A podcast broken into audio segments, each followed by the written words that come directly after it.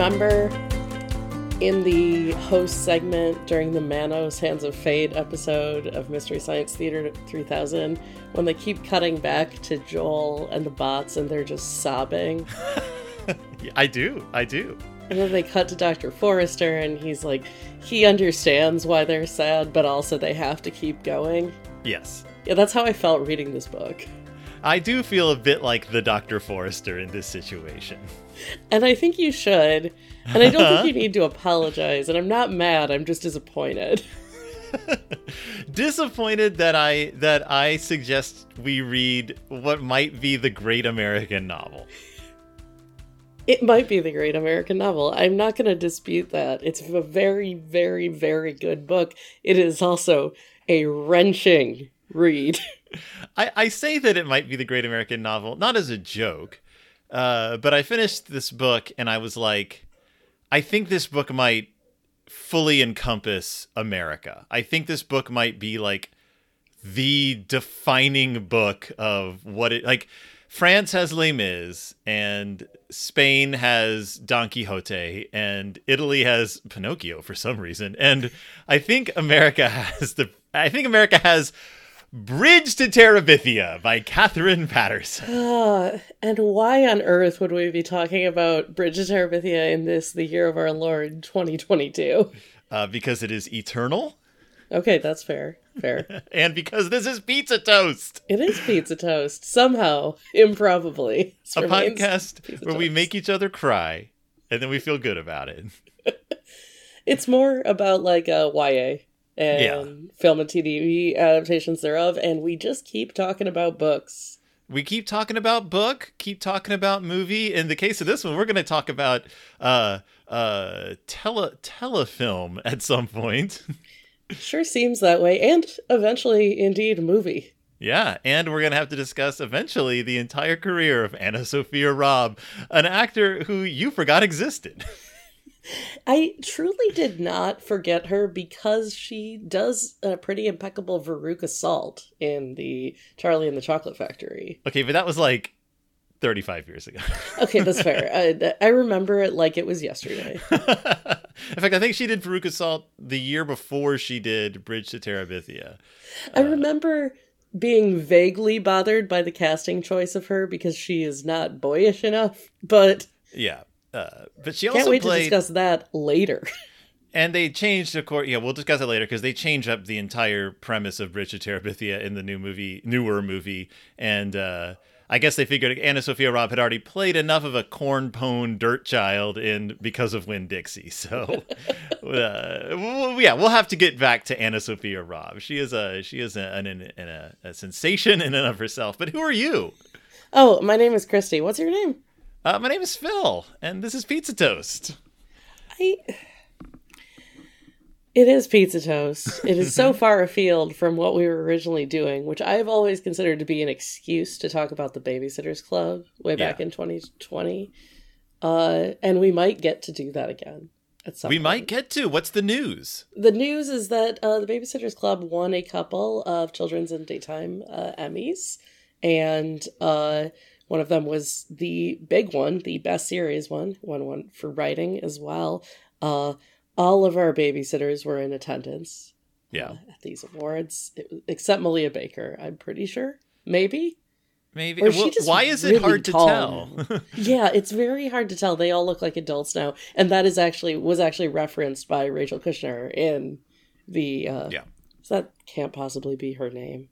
Did I pull that just now? Rachel. Anyway, Anyway, the the the the showrunner, the showrunner, Rachel Kushner might be Shukert. a novelist. Shukert. Rachel Kushner wrote a book I hated. Let's not talk about that. But um, Shukert is like the the inverse of Kushner. It's like you, somehow it it. In any case, what did she say about these she, delightful young women? She said that this gave her hope that maybe we, they could do some kind of movie special, maybe a longer episode, uh, revisiting the girls because they did grow up very fast, which is the issue when you start filming 11 year olds because they rapidly become 12 year olds, 13 year olds, 14 year olds, and look like different people. Yeah. Within three years. Which, of course, got us onto a brief discussion about which babysitter would accidentally drown in the ocean, th- thus kicking off the Babysitters Club feature film where they all have to come together and solve the mystery of her death. Babysitter Everlasting is what that yes. would be called. Uh, we determined it was Mallory. It was definitely Mallory. Yeah, uh, no yeah. question. Uh, like, uh, I don't think Mallory is the Tibby, but I do think she, like you said, is the most likely to drown. Right. That is literally what she gets voted in high school in the year. Most likely to drown. Most oh, mock elections. That's fun. Uh, uh, but speaking of the untimely death of, of an otherwise innocent child, uh, Bridge to Terabithia. I feel bad for this book. And the reason I feel bad for this book is it has become, like Return to Oz, a bit of a like pop cultural just sort of knee jerk punchline or touchdown. Like Return to Oz is the movie that everyone's like, why were they we allowed to watch this as a child? It ruined my psyche. Whereas when you watch Return to Oz, you're like, no, it's actually a fairly well made, complex movie with some frightening moments, but not a thoughtless movie with frightening moments. It's the the the the frightening parts of Return to Oz are very deliberate and meant to illustrate certain aspects of childhood. Uh, whereas Bridge to is gets the knee jerk like the saddest book ever written. Whereas it's actually a very thoughtful book with a gut punch of a twist that is very deliberate and very respectful of children's emotions and feelings, uh, which is why it was written in the first place. Yeah, yeah. Do you want to go into that a little bit? Because I was not aware of the history, which uh, doesn't uh, make that much sense because the first time I read this book was when I was 21 years old taking a children's literature class. And one would think that we would talk about why this book exists, but one would be wrong. I want you to. What, what am I doing with my hands? Phil is rubbing his hands together so vigorously that he might start a fire. I, I am I am in a in a Scrooge McDuck esque hunched over position, uh, just rubbing my little hands in eager anticipation of your grubby feeling... little paws, getting a workout as you think about how now you get to talk about grief writ large in the Paterson home. This book, uh, uh, all due, all respect to the writer, the writer of this book, to, to, to Katherine Paterson. This book blows me away because one of the things that Alana was upset we were covering this book originally because it's so sad. Mm-hmm. Uh, and then she was upset because this book is about more or less about an, a boy. And she was mm-hmm. like, it is not the book about a boy, which is a totally different uh, exploration of grief.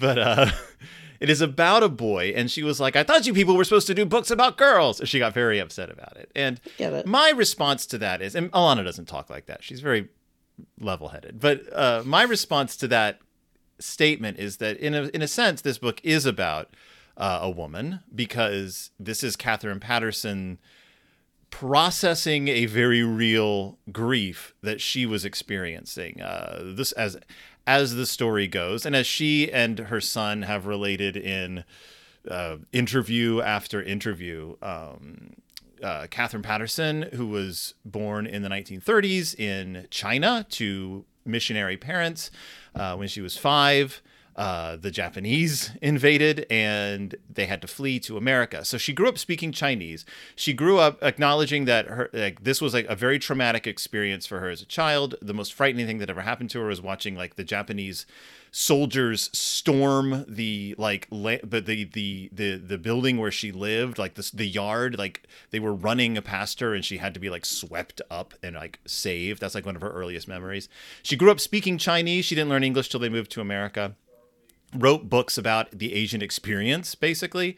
Always meant to move back to China, but then they closed the borders again, so like they, people couldn't. Uh, so she grew up in America after that and uh, was living in Takoma Park, Maryland, uh, a suburb of Washington.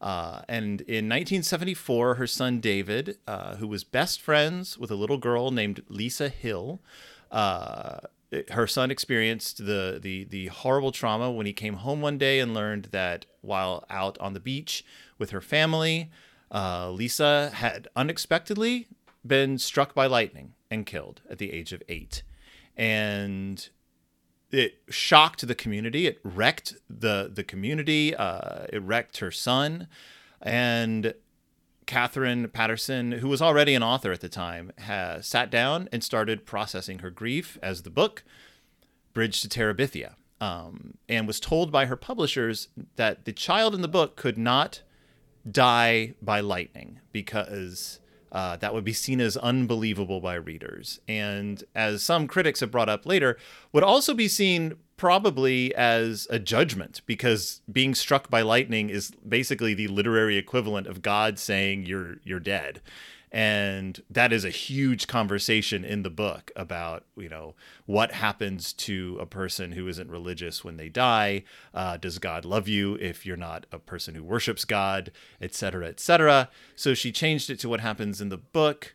Uh, and as David, her son, has said in many interviews, especially when they were interviewed on NPR uh, together, uh, the character of Jess, Jesse Aarons, is not David. The character of Jess is his mother, is Katherine Paterson, because this is a book very much about a woman trying to understand grief and then present this situation in a way that children can internalize it and uh, and understand it. So that is where we begin with a book in which that doesn't even come up until like the last fifth of the book.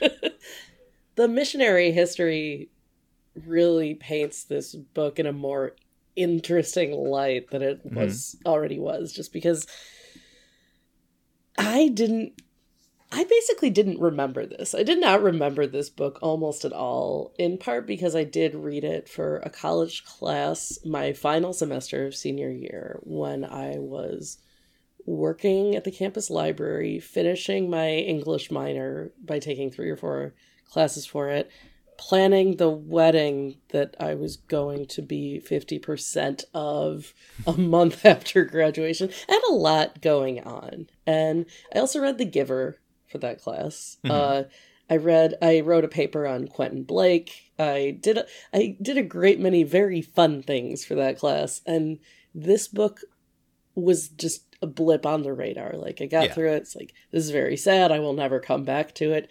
And here we are. Here we are coming back to it.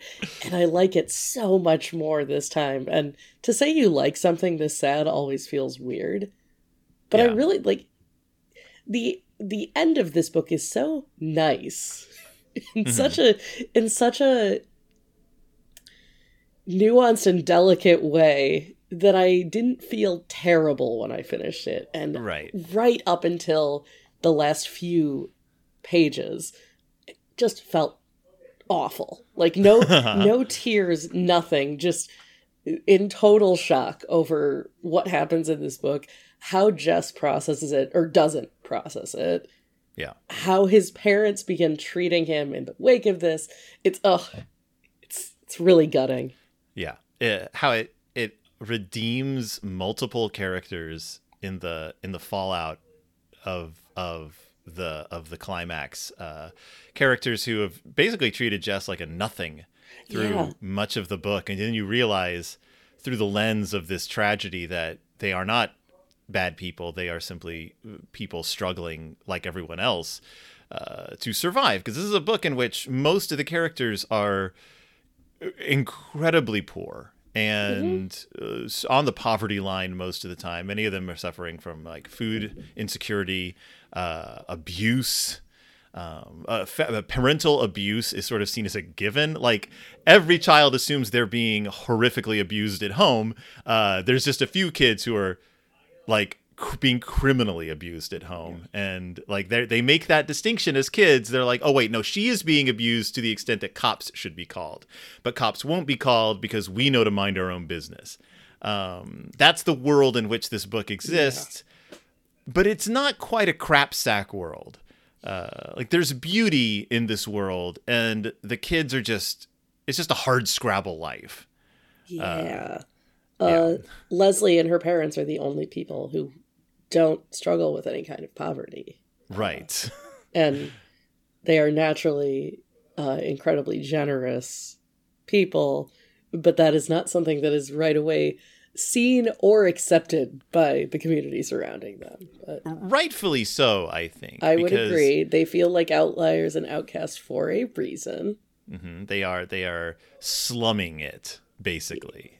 Yeah. Uh, in a in a in a this book, Bridge to Bridge to Terabithia. 1977's Bridge to Terabithia, uh, which I read in uh, probably fourth grade, I think, third or fourth grade. Uh, it was Oh, this one actually hit you where you lived, like when you read it. You, ugh. This book was an assigned book. This was a book we read in school. Uh, the controversial Bridge to Terabithia, a book that has been challenged each and every year since it's been published. Uh, Yeah, I hate that. We yeah. I- And Katherine Paterson hated talking about it. In the NPR interview, they bring it up, and she was like, "Ugh, I was afraid you're going to bring this up." she shouldn't have to talk about that. It's very uh it's very unreasonable to challenge a book that is so emotionally honest in such Yeah. a way that this is yeah, I guess uh, like I I'm going to keep talking about how traumatizing it is because it is. Uh, but it is not in a way that I, I find unwelcome. yeah, it's not. Uh, it's not self-indulgent. This is not. I hate to. I, I bring her name up again. This is not a Lurlene McDaniel book. This is not. This is not tragedy porn. For No, not at all. Uh, yeah, the, it, only through having read the whole book, then going back, do you understand all the foreshadowing to the tragedy. But it's literary foreshadowing. There's no like. This is not doom and gloom like prophesying. This is just like there are things dropped in throughout the throughout the entire lead up that when you read it later on, you see like, oh, Katherine Paterson is doing a really good job at sort of building a subtle air of of of looming disaster without you even knowing it. So I read this when I was a little kid, uh, with of course no spoilers, not even knowing what was going to happen. Uh, I got to that moment and I couldn't believe what happened. I wouldn't believe what happened. Very much like Jess, I essentially read the next part of the book thinking something was going to have been wrong, like people were mistaken. It got to the point where then he then hits his sister in the face. He slaps May Belle, uh, who is the only other like really delightful character in the book. she's a she's a very normal kid. Yeah, And he has a soft spot for her because mm-hmm. he has four sisters and 50% of them are terrible. and one's a toddler. And one's a toddler, and then you have May Belle. and he slaps May Belle, which is was to me as a child like equally like tr- shocking and traumatic. Oh, yeah, it's jarring. Yeah. And that was the moment that woke me up as a reader and I realized it was all real and I didn't cry as a kid, uh, but it it was one of those books that stuck with me. And then I put it down after I was done and I never read it again until this week or the end of last week and this week. But I I remember like as I was reading it. Oh, and then I saw I saw the TV movie and then years ago, I watched most of the newer movie, and then I was like, I don't need this in my life. Uh, but as I was reading it, I was like, I remember all of this. Like I remembered as it was happening. I was like, yeah, yeah, yeah, yeah, yeah. This this book is brilliant. It's so good. I put this time I put off reading it till the absolute last minute because I knew that it was going to make me very sad. mm-hmm. Sometimes it feels really nice to be really sad. and this is a this is one of those cases where it doesn't feel like wallowing because the sadness is sharp and it is brief. This is a children's book in the sense I, I mean it is a children's book broadly. Yes. acknowledged but also it is in the sense that it is a short read um and for me it ends really abruptly right when i want to read even more about what is going to happen next Yeah. and that leaves it on such a higher note than it could Right. There's very there's no denouement. no no and that's Yeah. part of why this time around I liked it more and it had more of an impact because I mean like we're yeah should probably actually walk through it before I'm like and then the ending. Yeah.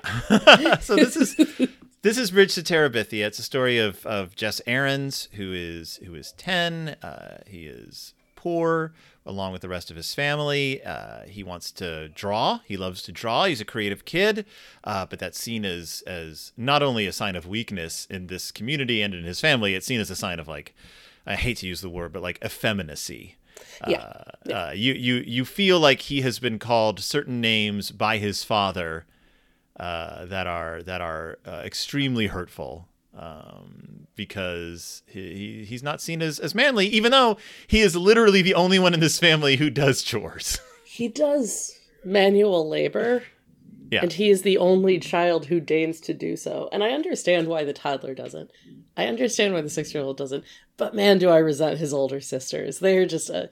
And I know that this is also how they are presented because this is from Jess's point of view, but they sound rotten. They sound Yeah. mean. he's got two older sisters, Ellie and Brenda, who are all they do is whine. All they do is ask for stuff that they can't afford. Uh, all they do is complain, and uh, all they do is poke horrible fun and judge other people uh, when they themselves are no are no prizes. yes.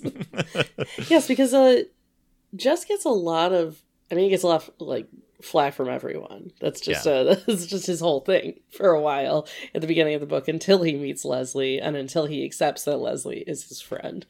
Uh Right. just so so bummed for him. it's amazing to me reading this book uh, how much this book like i didn't realize until i was reading it and we've now read a bunch of you know ya lit how much this book is like a fulcrum around which ya literature rotates Mhm. uh, stargirl uh, is my go-to example now because stargirl is essentially a rewrite of bridge to terabithia Mhm. in a very many ways. The premise is the same.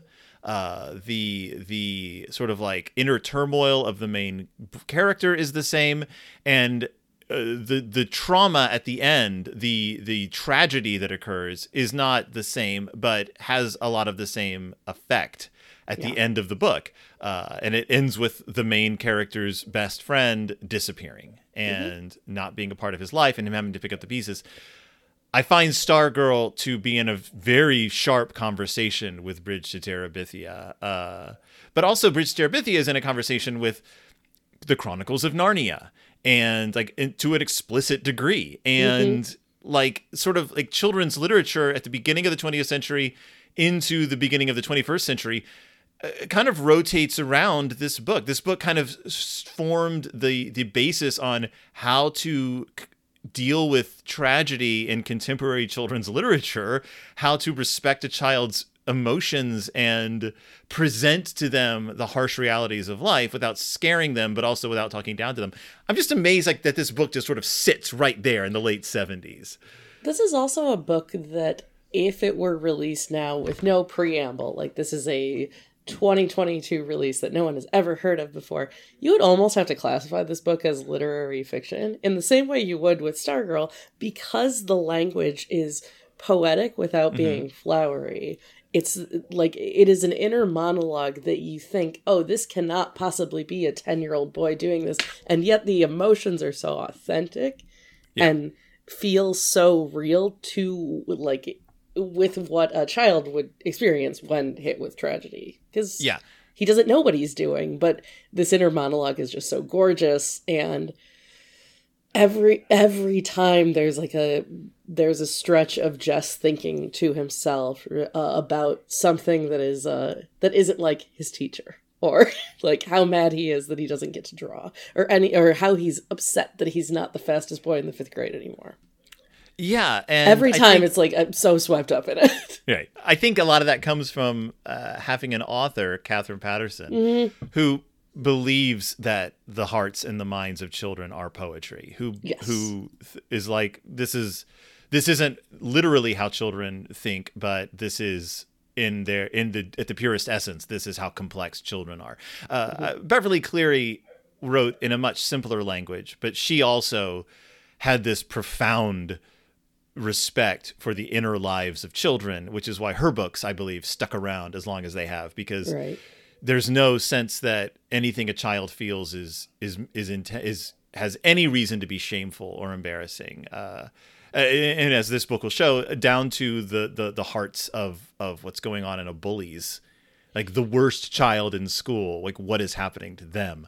Um, you can tell that Katherine Paterson like just respects that and wants to shield all children from hurt, but also knows that you can't shield all children from hurt. um, she said, someone said, like this book uh, in the in one of the interviews, someone said, uh, uh, you know, this book is so sad. It's it can be, you know, like scary for children, but it, it's also for many kids the first book that deals with death for a lot of Oh, kids. yeah. And she says, and this like like brought a lump to my throat when she read it. She was she's like, I I hope that it is the first time a child deals with this.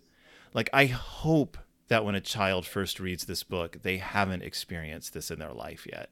Like that's like like she like just you can tell that she just she wants this to be a child's gateway to pain and not their actual lives. Like and i'm just like that makes sense. Like that like, she does not want a child to experience what her son experienced. You're right. like that's that made me just like what a what a beautiful like sentiment for this like woman who at the time she said that was in her 70s uh to have to have gone through. Um yeah so what happens in this book this this? The old Perkins place is Mm-hmm. the kind of farmhouse that is near where Jess. Are we calling him Jess or Jesse? I keep calling him both it's it's it's inter- they call him both in the Yeah, book they call him both. So he and his four siblings and his mother and father, and his father is a like a long haul trucker, right? yeah uh, That's a, I guess uh, the easiest way to term it. So his father is fairly absent, but he is the one making their family money. And he's not making a lot of it, and he does get laid off at some point. Right, he's do- always having to go down to Washington. They say Yes. they live in Virginia, and he's having to go to Washington for work. Yes. So one d- like Jess Jess's goal right now at the very beginning of the book, the thing that seems most important to him is that he would like to be the fastest boy in the 5th grade. Mm-hmm. And he wants to be the fastest boy like at his school. So he has been running every day in between, you know, milking the cow and doing literally every other chore that needs to be done at a farm. And during one of these I think it's when he is milking Bessie, or is he about? He's about to go milk Bessie. Mhm. He sees, uh, like a, the, some uh, kid and her parents have moved in next door, and he cannot tell at first if Leslie, uh, the pure and perfect Leslie, uh, the most wonderful character aside from her father in this book, uh, Leslie's sitting on the fence uh, at the old Perkins place. She and her parents have moved in. They've moved from more uh, Tony area by a long shot. Uh, her father, what does her father even do? Like They're both writers. I know that her mother is a novelist. Her writer or, or her father is nonfiction, so he makes. Yeah. Uh, he's working on things less frequently.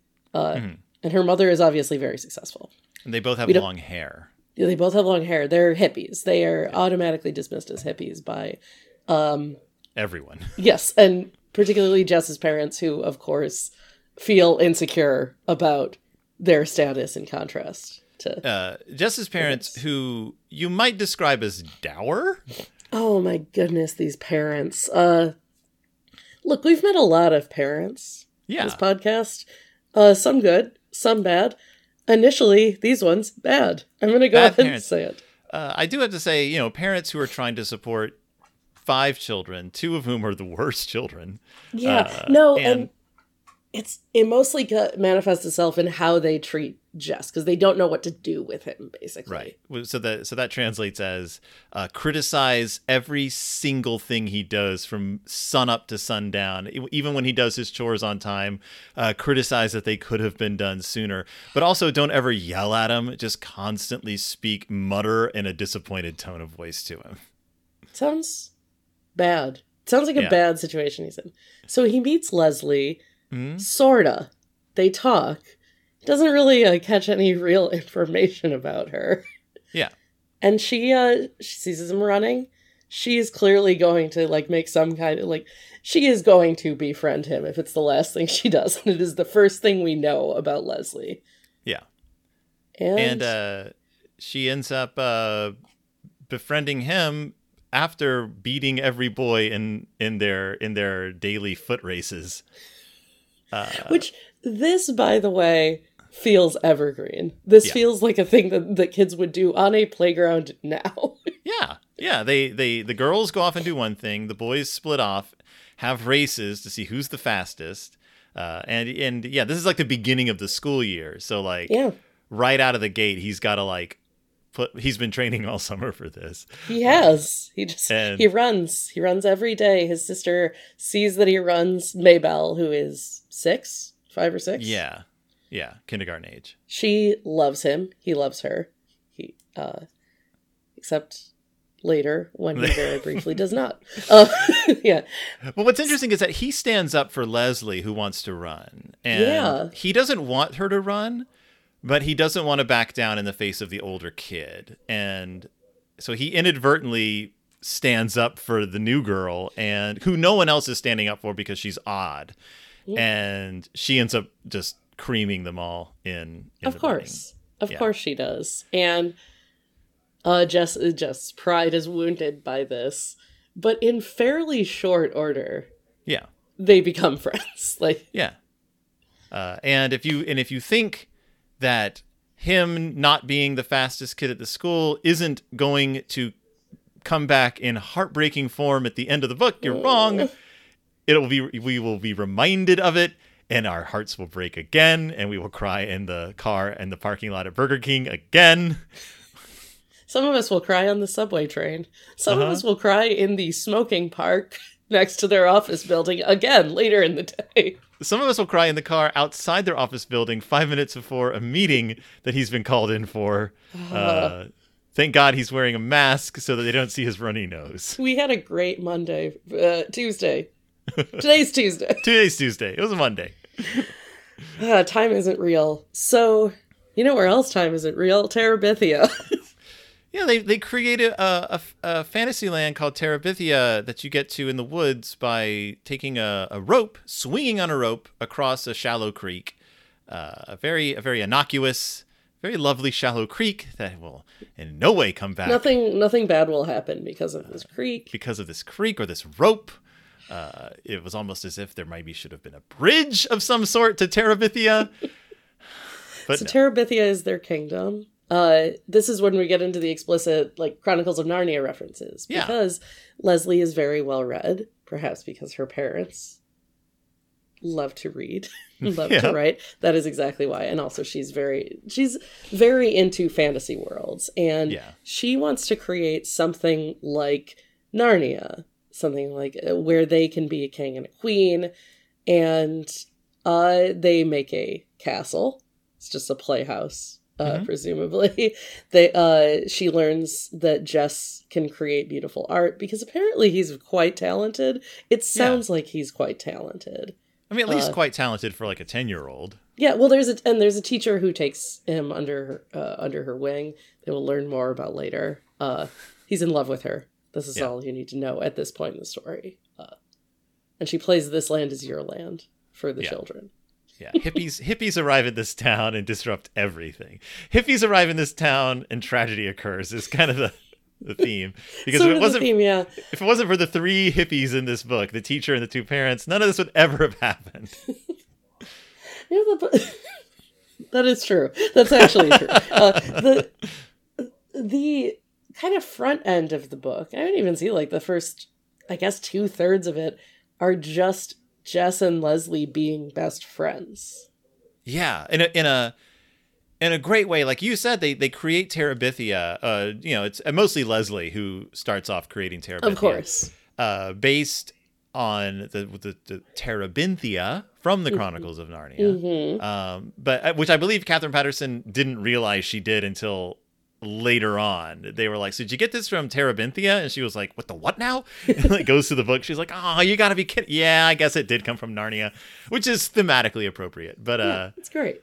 but one thing I remember when I read this as a kid was I didn't, I mean, I was an imaginative kid, but I didn't, I was not one of these kids. I wasn't like, we're going to create fantasy lands and wonderlands and the whole world is our stage. I was more internal. I was a very just like in my head kid.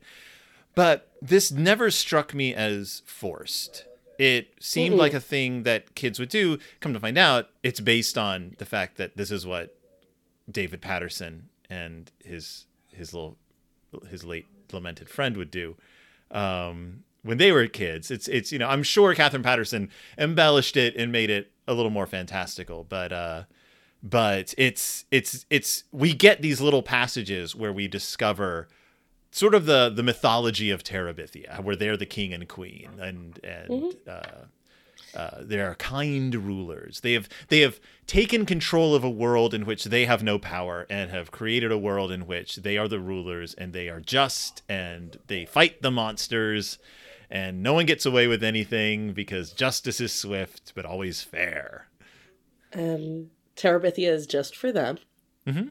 Ma- uh, Jess will not allow May Belle to enter this realm. Nobody knows that they're doing this. Like, no, like this is not something that they tell anyone about. Uh, May Belle knows that he runs off, uh, but Yeah. is, she is not allowed to follow. And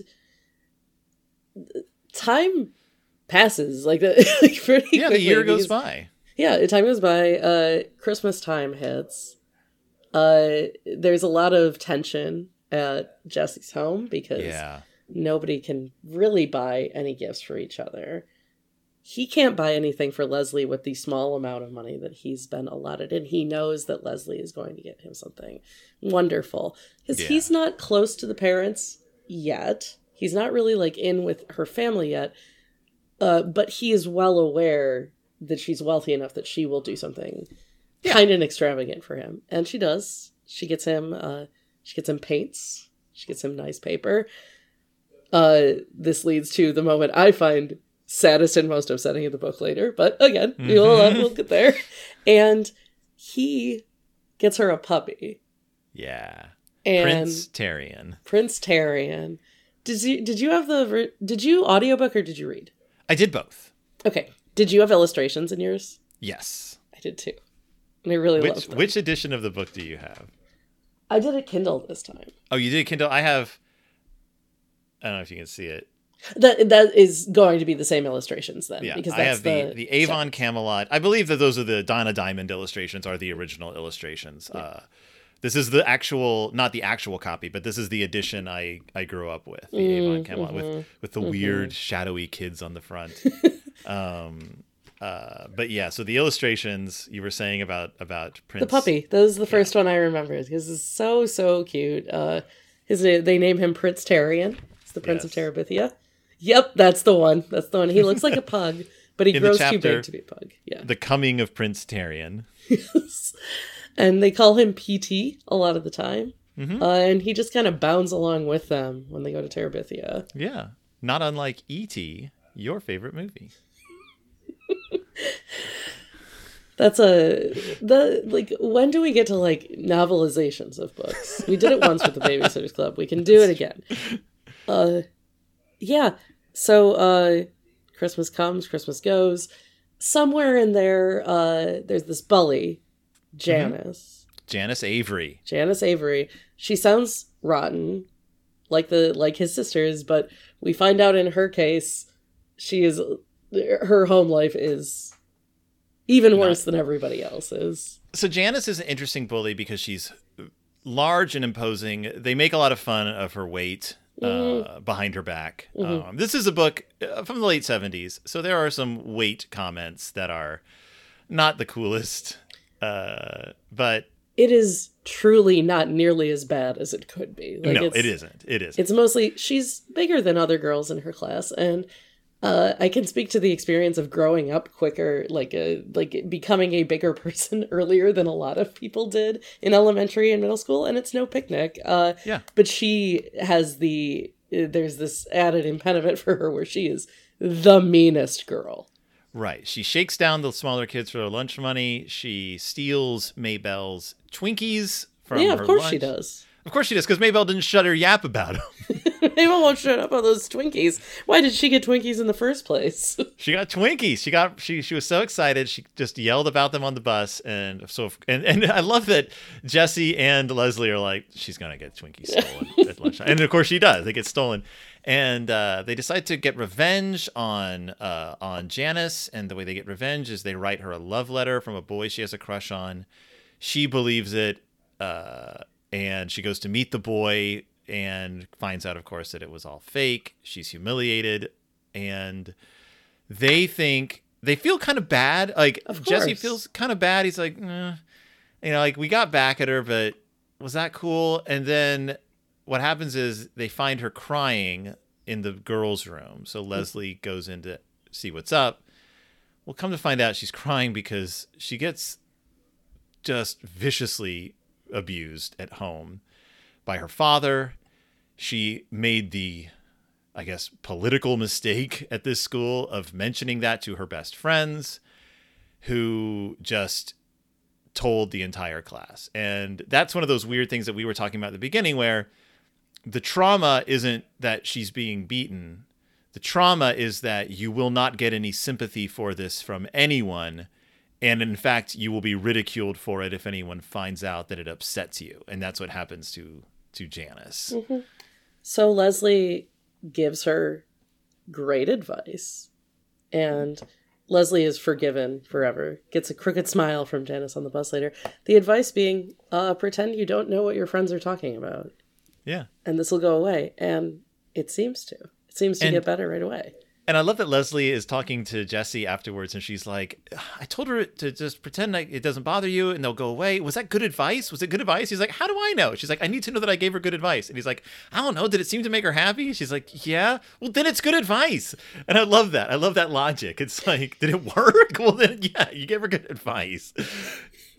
And of course, there's things going. This is there is a Berenstain Bears book that is about this, where called Berenstain Bears and the Bully, where the bear Tuffy is beating up all the other kids, and you find out at the end that it's because she's being abused at home, and and uh, it's it's a it's a tough book. It doesn't work, uh, but it's a very famous book uh, because you never hear from Tuffy again. I think she gets kicked out of school.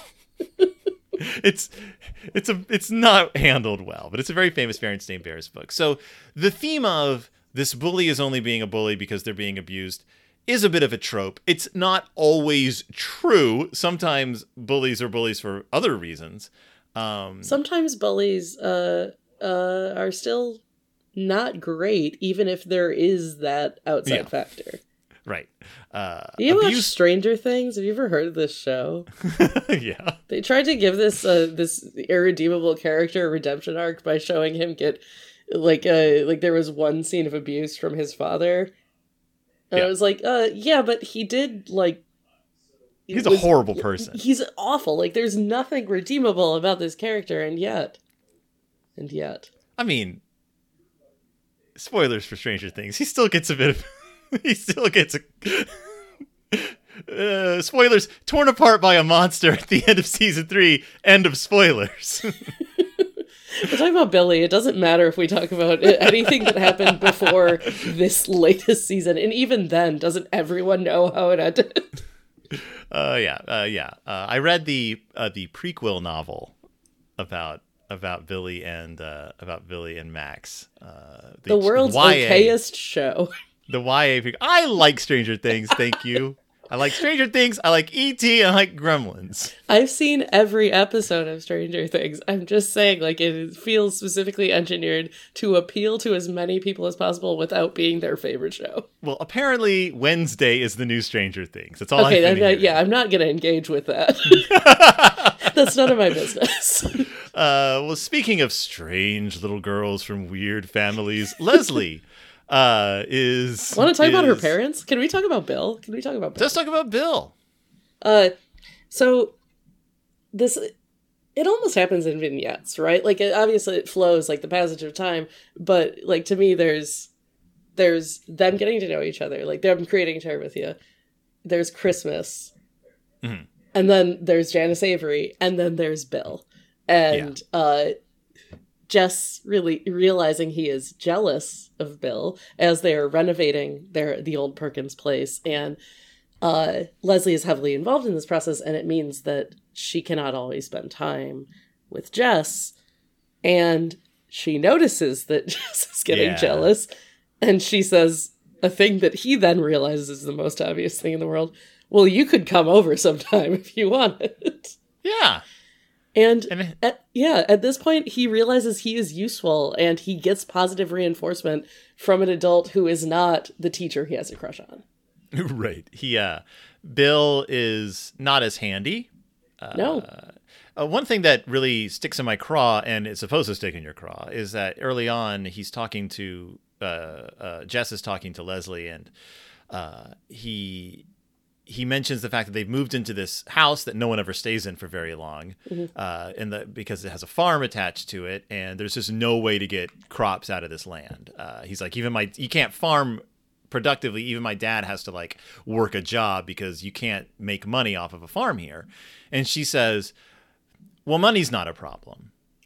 and it and it goes into this like sort of internal monologue for him where he's just like he couldn't fathom money not being a problem. He's like money is the problem, is everyone's problem in this town, and and and it's true. Like uh, negligent parents aside, money is the problem in this town. Like nobody has it, and he couldn't understand and also Leslie has no television. So and she doesn't and she gets made fun of for it, but she doesn't have a television because they're poor. She has a television because they are so well off that they uh they have interests beyond television. That's poison for the mind. Whereas in this town, television is one of the only things there is to do is watch TV. Like even the poorest kids have a TV because there's just nothing else. Mm-hmm. And and it reminds me of when I was in my early 20s, I went through this whole like snooty McDonald's isn't food phase. Like like oh, McDonald like and it was one of my friends who was finally just like, you know, not like didn't like hit me over the head with it, but basically was just like for a lot of people this is food. Like this is it is food. Like you look down your nose at people who eat a certain kind of food because you have the privilege of not eating it. Because Right. you can make the choice to to not eat that kind of food whereas for many people this is the calories that get them through to their next meal. Right, because And- that is what a lot of people can afford. Yeah. It's still at a lower price point than pretty much anything else. Also, it's good. Also, like if you eat like a very like uh like I don't know, like if you eat the best possible food, like the the food you would get a I don't know, like a Whole Foods or something like that. I'm just gonna just throw that out there as an example. It not only costs more, it doesn't have some of the nutritional value or indeed the calories of a McDonald's meal. You're going to is- have to eat more of it to get the the energy right. required to go through your nine to five job. Uh, and I bring this up because uh, Jesse's, uh, uh, Leslie's family is kind of operating at that level. Uh, they have the Yes. I would also say they are somewhat oblivious to the fact Oh. that they are doing that.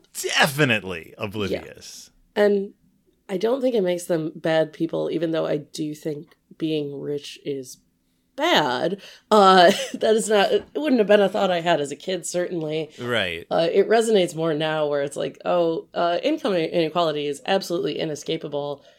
Um, and this town, right, like the money is the problem. And for her to come in and not have an issue with that, it's off putting for him.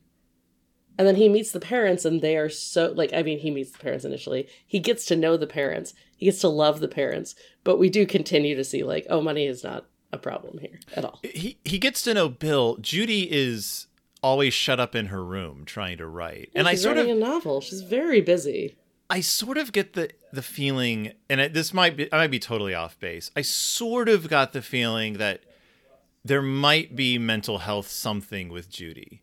Mm-hmm. There's something going on with the Burkes that we never uncover because we find out at the end that that Leslie tells Jesse, "We moved here because my basically my parents wanted to get away from the hustle and bustle of the city." And we find out from Bill and Judy that they moved down there for the for Leslie, mm-hmm. for for some reason for like I want to believe that there is a family history here that we aren't privy to because we're not supposed to be privy to it because it's their business. Right.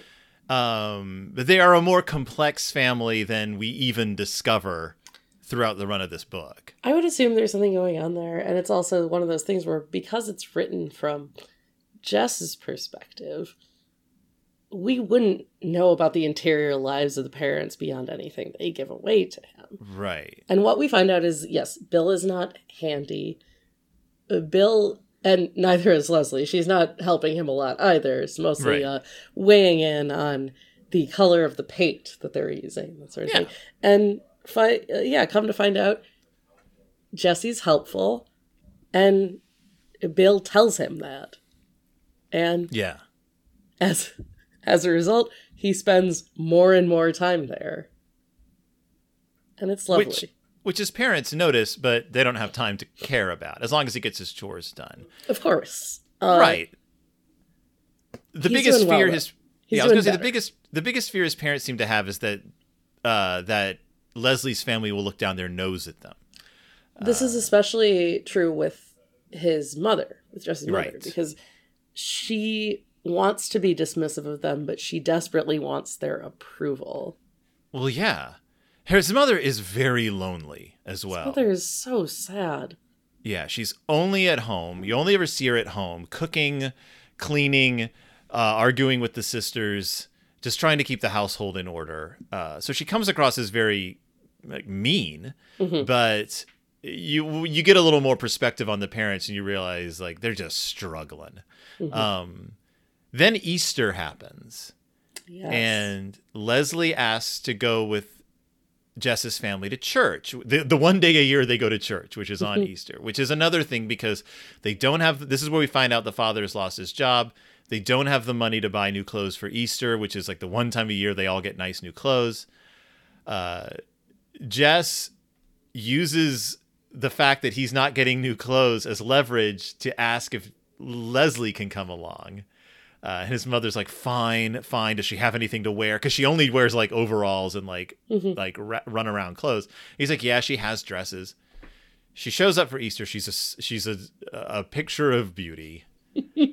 um, goes to church with him, and this is where the big conversation about God happens in this book. And one of the reasons this book gets challenged in so many schools is the is the besides the very few mild cuss words in it is this discussion about the nature of God and what does it mean if you aren't a churchgoer or a, if you don't even believe in God to your immortal soul. she the things leslie says here about faith and it's this is a more nuanced discussion of religion than i have seen uh like people i know have Yeah. honestly like the uh uh before i forget i think it's very charming that she compares jesus to aslan and she knows about aslan before she knows jesus that is amazing. I really loved that. That's one of the only times I really like laughed at this book. This is very good. She talks about how she thinks from the outside, she thinks this thing she doesn't believe in is beautiful. Whereas it is just like mundane to Jess because this is something that he knows and has lived with. And it's just so foreign to her. And you get into also May Belle is there and convinces herself that Leslie is going to go to hell because she is not saved. Uh, yeah, and that'll she- never come up again. That'll never come up again. Uh, she says that you know she has the luxury of finding the beauty in the story of Jesus' death Right. because she's because she doesn't have any like like belief in it, whereas they only see the horror of jesus's death in this story because they have to live with it. It's yeah, it's a, a fascinating talk about about faith and religion and the soul and what is going to happen what if and as May Belle says but what if you die leslie? What if you die? End of chapter. And we mm. as readers are sitting there going yeah what if you die yeah. Huh. That's a thought. What a thing. What a thing to introduce in this book and make us huh. Hmm. Wonder if she's yeah gonna circle back on that one? We'll put a pin in that. She she can't die yet because first we have to have this uh we have to have the foreshadowing of the creek rising. the creek starts to rise. It starts It raining starts to a lot. rise. And Jess has to get whisked away by the woman of his dreams. So we have a few things that are coming into play here. Yeah. The woman of his dreams, the the beautiful Miss, what's her name? Plemons, Jesse Plemons. What's her name? Edmunds. uh, Zooey Deschanel. Yeah, played by Zooey Deschanel in the movie. Actually good casting. Uh, I've yeah, not seen the movie yet, but I yeah. will say that that feels right. Imagine you are a child whose parents watch The New Girl, and every once in a while you wander into the room and your heart goes thump, thump, thump, thump. That is basically what's happening to Jesse. He has a crush on a teacher, which is a totally normal thing. Uh, I had so many crushes on teachers. yeah, of course you did. Yeah. Of course you did. All those talk about sexy, sexy teachers. They're so smart. Yeah. They're Yeah. so pretty. I don't know. I don't know. I don't know who your teachers were. Apparently, she's very pretty. She has she's blue eyes. She wears eye makeup but no lipstick. It's a big Yeah. deal to everyone. And unlike all the other teachers in the school, she treats the students like collaborators instead Right. of instead she's of the music teacher. Of course. And did, Did you have a music teacher? this was yes this was a i w- couldn't stop thinking about her during this book uh, during the passages that were about miss edmunds had a music teacher named mrs coleman who we all loved and music Yeah. class was the highlight of the week because she was oh she was bubbly she was effervescent she was everything that every other teacher wasn't like she had a sense of whimsy and we were obsessed with her Yeah. she was Yeah, we- very like not unlike this character. Not the Was she crush your- archetype, but just perfect. Yeah. Was she your music teacher all through elementary school? A lot of it. Uh, and Yeah. she eventually left the school and somebody else came in and I was not a fan. Nope. No. Uh, we had we had two music teachers, the upstairs music teacher and the downstairs music teacher. So if you had upstairs classes, you had Mrs. Peoples, and which is her real name. Good name. And if you were if you had the downstairs music teacher, you had Mrs. Barica, um, which is an awesome name. We had Mrs. Barica. She was awesome, older woman. I mean, I was a kid. Of course, all the kids teachers were older. Uh, she had gray hair, is what I remember. Wonderful. We loved Mrs. Barica. She was awesome. She showed us this film strip of Danse Macabre every Halloween that terrified me with dancing skeletons. Uh, we loved Mrs. Barica. Uh, Mrs. Peoples was a mystery, but every once in a while the classes would combine, like around Christmas time. We'd all sing Christmas carols together. And all I remember about Mrs. Peoples, she seemed like a lovely woman. Uh, she was younger, but she was clearly the I am vocally trained teacher because my memory of her is she'd be like, All right, now it's time to sing Jingle Bells. And we'd all start singing, and she would sing over us, and she would sing every song like this. Jingle bells, jingle bells, jingle all the way. And we'd be like, no, it's not how you sing Christmas carols. She'd be like, away in a manger. Like, oh, she knows how to sing like operatically, so she did. But she was a lovely woman. We all we still appreciated Mrs. Peoples. Of course. She was great. Um, but yeah, music teachers are magical beings. they are. They are. And They they, let you sing in school. They let you sing in school. In this case, they let you sing protest songs in school That's right. That's while right. they strum a guitar. Yeah. So yeah. So she's is her relationship with Jesse. Does she cross a line here? yes. If a teacher called you at four in the morning and was like, "Come to Washington D.C. with me," but sneak out of the house so nobody knows, that's not cool. this is the one to it doesn't strain uh like I, I don't think it's strains credulity like i think it's No, a, no, I think it's fine that it happens i do feel a little weird about it It's weird. She literally calls him before the parents are awake and is like, I'm going to Washington. I want you to come with me. We're going to the Smithsonian. Come with me. And he's like, I'll have to ask my parents first. And she's like, Oh, okay. like, not like, go ask your parents if you can come to Washington with me, but, oh, right, right, right. Go ask your parents if it's okay if you get in a car with a stranger before sunup and go down to Washington.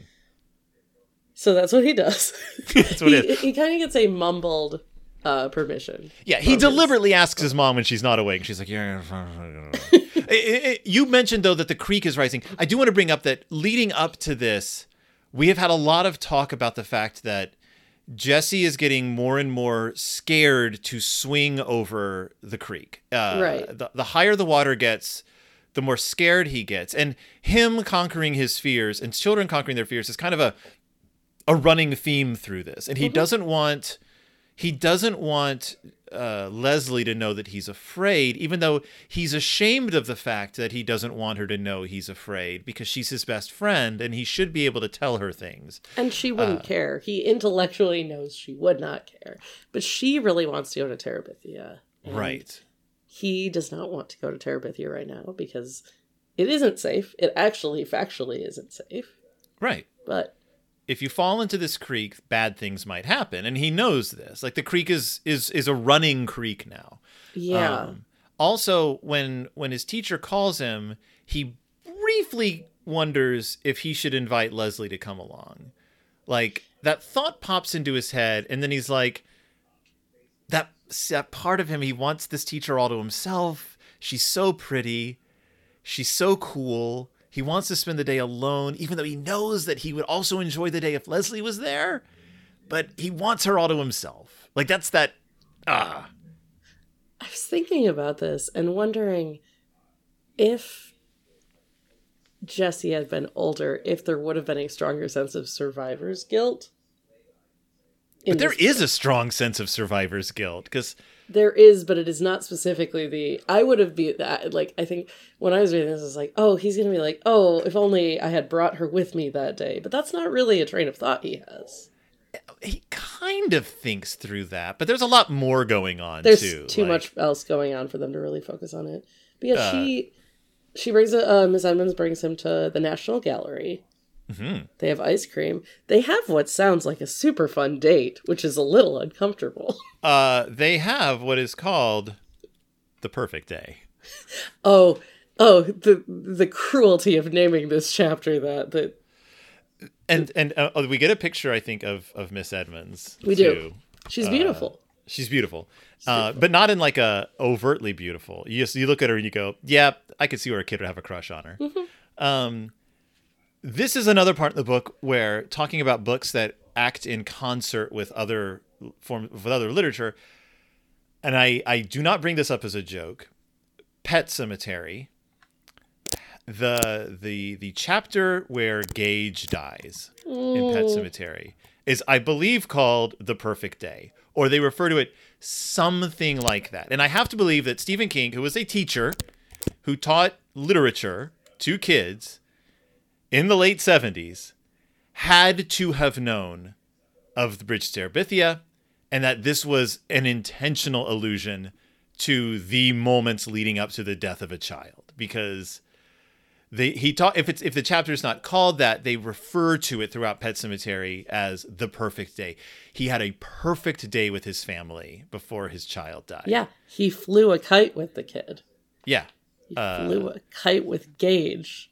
With gage i bring this up because he spends the perfect day with his teacher It really does home. sound wonderful. Like, uh, I would enjoy that day with pretty much anyone. If it was my favorite teacher that I had a big crush on, even more so. And he sort of floats home on a cloud. Uh, they get ice cream. She drops him back off. Comes home. and his dad's truck is in the driveway He doesn't really notice at first. Yeah He doesn't notice that anything's awry until he walks inside, and everyone is staring at him. yeah His mother starts sobbing, and he because told, they thought he Yeah. was dead they thought he was dead because Leslie is dead. leslie died Leslie drowned in the creek why did she fall in the creek because the rope broke and the creek was too high. and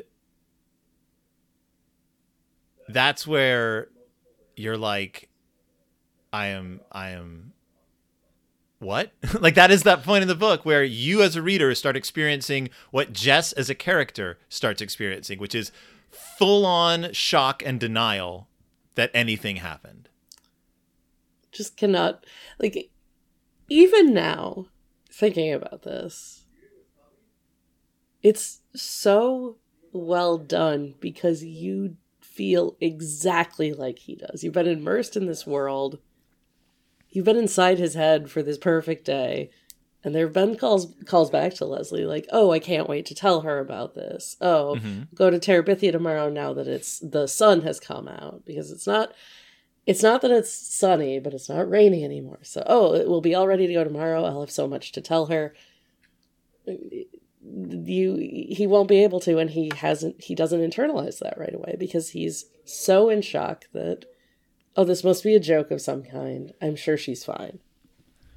uh, and he's so in shock that his sisters are horrible to him Of course they are. he's he doesn't immediately start crying so they start like yelling about the fact that he doesn't care that his best friend died uh, you just want to push them into a bush Like Uh-huh. you just want them to to to go away. Yes. They're, They're very terrible bad. All of them are bad. Uh this is around the time. I mean, not around the time. It's uh, the May Belle. The May Belle moment is like what crystallizes it. What actually like makes it. he goes in. he has to go to Leslie's house for the wake, Yes. basically. Uh, and on his way out, May Belle is just like, Are you going to see the body? And she's fascinated by this, as a little child would be. Mhm. Uh, this is her first experience with death. She doesn't understand that it's a sad thing. She understands that it's a new thing. And she's treating it like that. Brilliant characterization of a five year old, six year old. Um, and he goes to Leslie's house. Her father is inconsolable, obviously. Um, pulls Jesse to him and sobs, which is more than a child can handle. Yeah, and more than once, Jesse's Jesse feels like laughing Yeah. because this is so absurd. He doesn't know that's why he feels like laughing, but it's so unusual to him. And he thinks about crying when Bill is holding him. Then he thinks, oh, that's ridiculous. To like a boy and a man crying together. That's so silly. Yeah. Yeah. And it makes total sense that he would think Yeah. that. Like, His, ev- his his reactions are precisely how a child would react, presumably because Katherine Paterson has seen all of this and knows how to funnel that into beautiful literature. and also how an adult would react. Like, oh yeah, you forget that grief and shock are what they are when you're not in it. And then to read it is just like, she does it so well. She paints such a beautiful picture of this. Uh, it's so sad. He runs out of the house. He comes home. May Belle, how does the slap come to May Belle come? asks, uh, like uh, May Belle says something about how Leslie's going to go to hell. Something like that. Yeah. Yeah, and he hits her, and Hard. The hardest he's ever hit anything. yes, and obviously he feels awful about this instantly. But this is also the moment where I was like, oh, this is uh, like, this is real, and I don't have Leslie anymore. Yeah. Uh, yes. His family is treating him well and Yeah. this is the moment where you are as a reader given the glimpse into the family of oh this is a loving family Mhm. they're just this is that point where the parents suddenly reveal themselves to be better at their jobs than we thought they were because the house becomes a safe place for Jesse and they let him process his grief in a way that like I don't know, a lot of parents I know wouldn't be able to let their kid like Mhm. they give him so much space they don't let make him do any chores. They don't know how to talk to him. But, But they, they have don't- compassion, and you can, and that's Yeah. clear. At least his parents do. Yeah, right, right. Well, I guess I Um, guess even Ellie and Brenda eventually start treating him like a human being. Uh, it's around this time that he throws the paints into the water. Uh, yeah. and his father. Uh, this whole scene. Uh, Yeah. Leslie has g- gave him a gift for Christmas, as we Mhm. mentioned. It's a wonderful gift, and he ends up throwing all of his art supplies that, that he's been gifted by Leslie into the creek because he's so mad. Yeah. And for a moment, he hates her. Hmm And then he knows that he doesn't. He does not hate her. Because he's had these kind of dueling thoughts. Like these like, oh, now I'm the fastest kid in the fifth grade. Oh, that's the worst thing anyone's ever thought, and I'm a terrible Yeah. person. And it's at the creek where his dad finds him and then brings him back to the house. Yeah. And he's just crumpled. And this is also when his father assures him that no, Leslie's not in hell. Um the most horrific sad line in the in the book uh where his dad is where he says he's afraid that Leslie would go to hell. And uh he says Do you believe people go to hell really go to hell I mean? You ain't worrying about Leslie Burke. Well May Belle said May Belle? Maybell ain't God yeah, but how do you know what God does? Lord, boy, don't be a fool. God ain't gonna send any little girls to hell. That was one of the moments where I was just like, a wreck. Um, I was a wreck because there's like such a gentle compassion in that mm-hmm. statement. Like a parent, I am a sucker for any book or movie or TV show, anything that deals with children's huge emotions, whether it's the Where the Wild Things Are movie, uh, a Monster Calls, anything that is like your grief, your rage, your anger is valid and you're allowed to feel that. Just saying that I'm just a mess. I'm waterworks. Uh, letting a child and the fact that his his father is just like you don't have to worry about anything. You don't have to be ashamed of anything. Is such a like as a reader, I'm just like, okay, thank you so much, sir. and like you it's said, beautiful. we don't really get a denouement here, but Jesse begins processing his grief first by saying goodbye to the Burke parents. Uh huh. Who move? They move. He gifts them Prince Terrien because Bill's Bill uh, seems sheepish about it, but can't part with PT. No. And like all he has left of his daughter. Yes. Jesse understands. Bill gives uh gives Jesse the, Leslie's art supplies says she would have wanted you to have them. And all uh, books. Tells him that Leslie wouldn't didn't know what she would have done without him. Yeah. It's and and then uh and uh this is this is like this entire last couple chapters is just so particularly the final chapter where Jesse commends uh, Leslie's spirit to the gods mm-hmm. of Terabithia, and then invites May Belle to be the new queen. Yeah, we get one last moment of of, of terror. He mm-hmm. he throws a log across the creek because the rope is broken. Right. May Belle breaks the rules and follows him across the log, but gets stuck on the log, and he has to rescue her. Um, and that's when he begins building the bridge. Yes. He builds an actual bridge across the, titular the creek. bridge. The titular bridge to Terabithia, which is, as has been pointed out by a million people, like this is Terabithia is a safe place. It's a world away from the terror of his world, away from the unfairness of his world. It's a world where everything makes sense.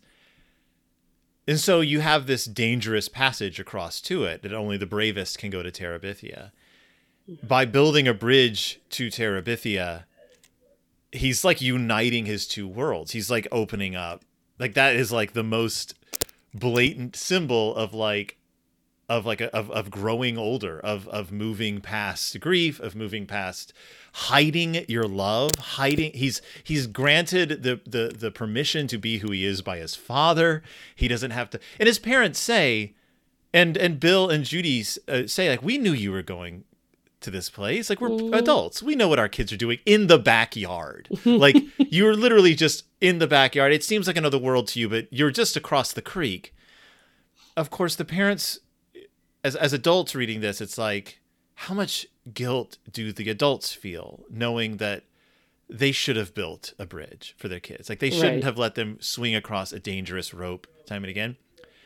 If Jesse had invited Leslie along, Eventually, Leslie would have talked him into swinging over that rope, and Jesse would have fallen into the creek. Or they both would have fallen into the creek and drowned. He would have jumped in after Leslie and tried to save her. Who knows? They thought he was dead because they thought he had tried to save her from drowning. Like, this was a weird inevitability. And the brilliance to me of Bridge Terabithia is that you don't expect it, just like you don't expect a child to get struck by lightning in the middle of the day and suddenly not be in your life anymore. And that Katherine Paterson can write a book where you are given the feelings of of losing a loved one and then granted the grace of saying but it's okay you're going to be okay this child's soul is going to be okay and you can let people into your world into your grief in a 3 hour read what a gift. I It's a, like I I don't always think about the books we read after we read them or the movies we watch or the TV shows or anything like that. Uh, I'm not going to stop thinking about this for like the next month or so. Like it's just going to be there because it is that kind of book.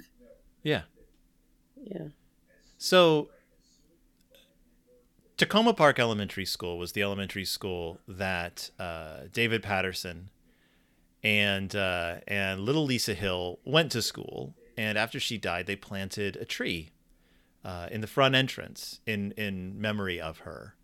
Uh, and it was there was a plaque and everything. And in 2004, the tree had to be cut down because it was sick and it it, it was dying.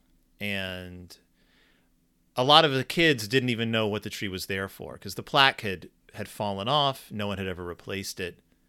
Uh, and so in 2007, David Paterson and Katherine Paterson uh, went back to that school and planted a new tree and had a whole commemorative ceremony and brought Lisa's memory back to the community uh, because that's the whole reason the book exists is because of this little girl who died young.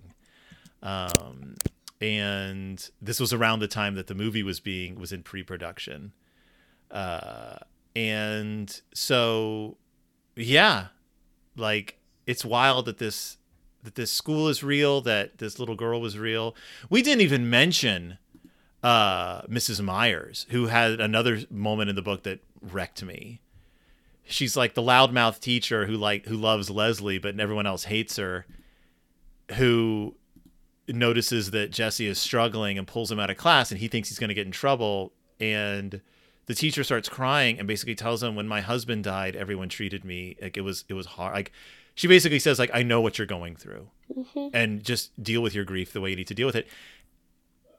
The redemption arc for this teacher, who is presented as nothing more than a pain in the ass to the kids, who just weeps in front of her student because she sympathizes with him is another just stroke of genius in this book. Just mm-hmm. like genius, just genius. it's just genius. It's a genius book. what's do you what's your recollection of the TV movie? It's not good. Okay, great. It's so not like a, good. interesting pivot that we're that we're taking here because we are going to watch that. It's not a it's not, it's not even a movie. It's an hour long adaptation that was done for a PBS like we're gonna adapt every children's book into right, an hour long special. Uh, it was it was called uh, it was called Wonderworks, and Annette O'Toole is in it. Sure, why not? Um, Who we love, we love Annette O'Toole. So uh, I think yeah. we may be coming up on a holiday break here. Possible yeah. we'll do an episode next week. Almost certainly we'll not do the one after. Right, because for I will be in the mighty Midwest and uh, not looking at a screen as often as I possibly cannot be looking at a screen. Uh, but after that, probably do one next week. Maybe not. We'll see. Yeah, we'll but, see. You know. But the Wonderworks family movie Bridge to Terabithia, Journey to a Secret Land of Friendship and Fantasy. Bridge to Terabithia, hour long. It's an hour long. 57 minutes in and out. Boom, boom. Can't wait. All right. Uh, Pizza Toast Pod at Twitter, Pizza Toast Podcast on Facebook. There's an email address. Don't use it. I don't check it. I have to check like five of those for work right now. Are you kidding me? uh, yeah. What are we saying goodbye to? Leslie? Let's say goodbye. Just say goodbye. She's a beautiful child. She's a beautiful child. Goodbye. I miss her already. Goodbye, Leslie. Goodbye.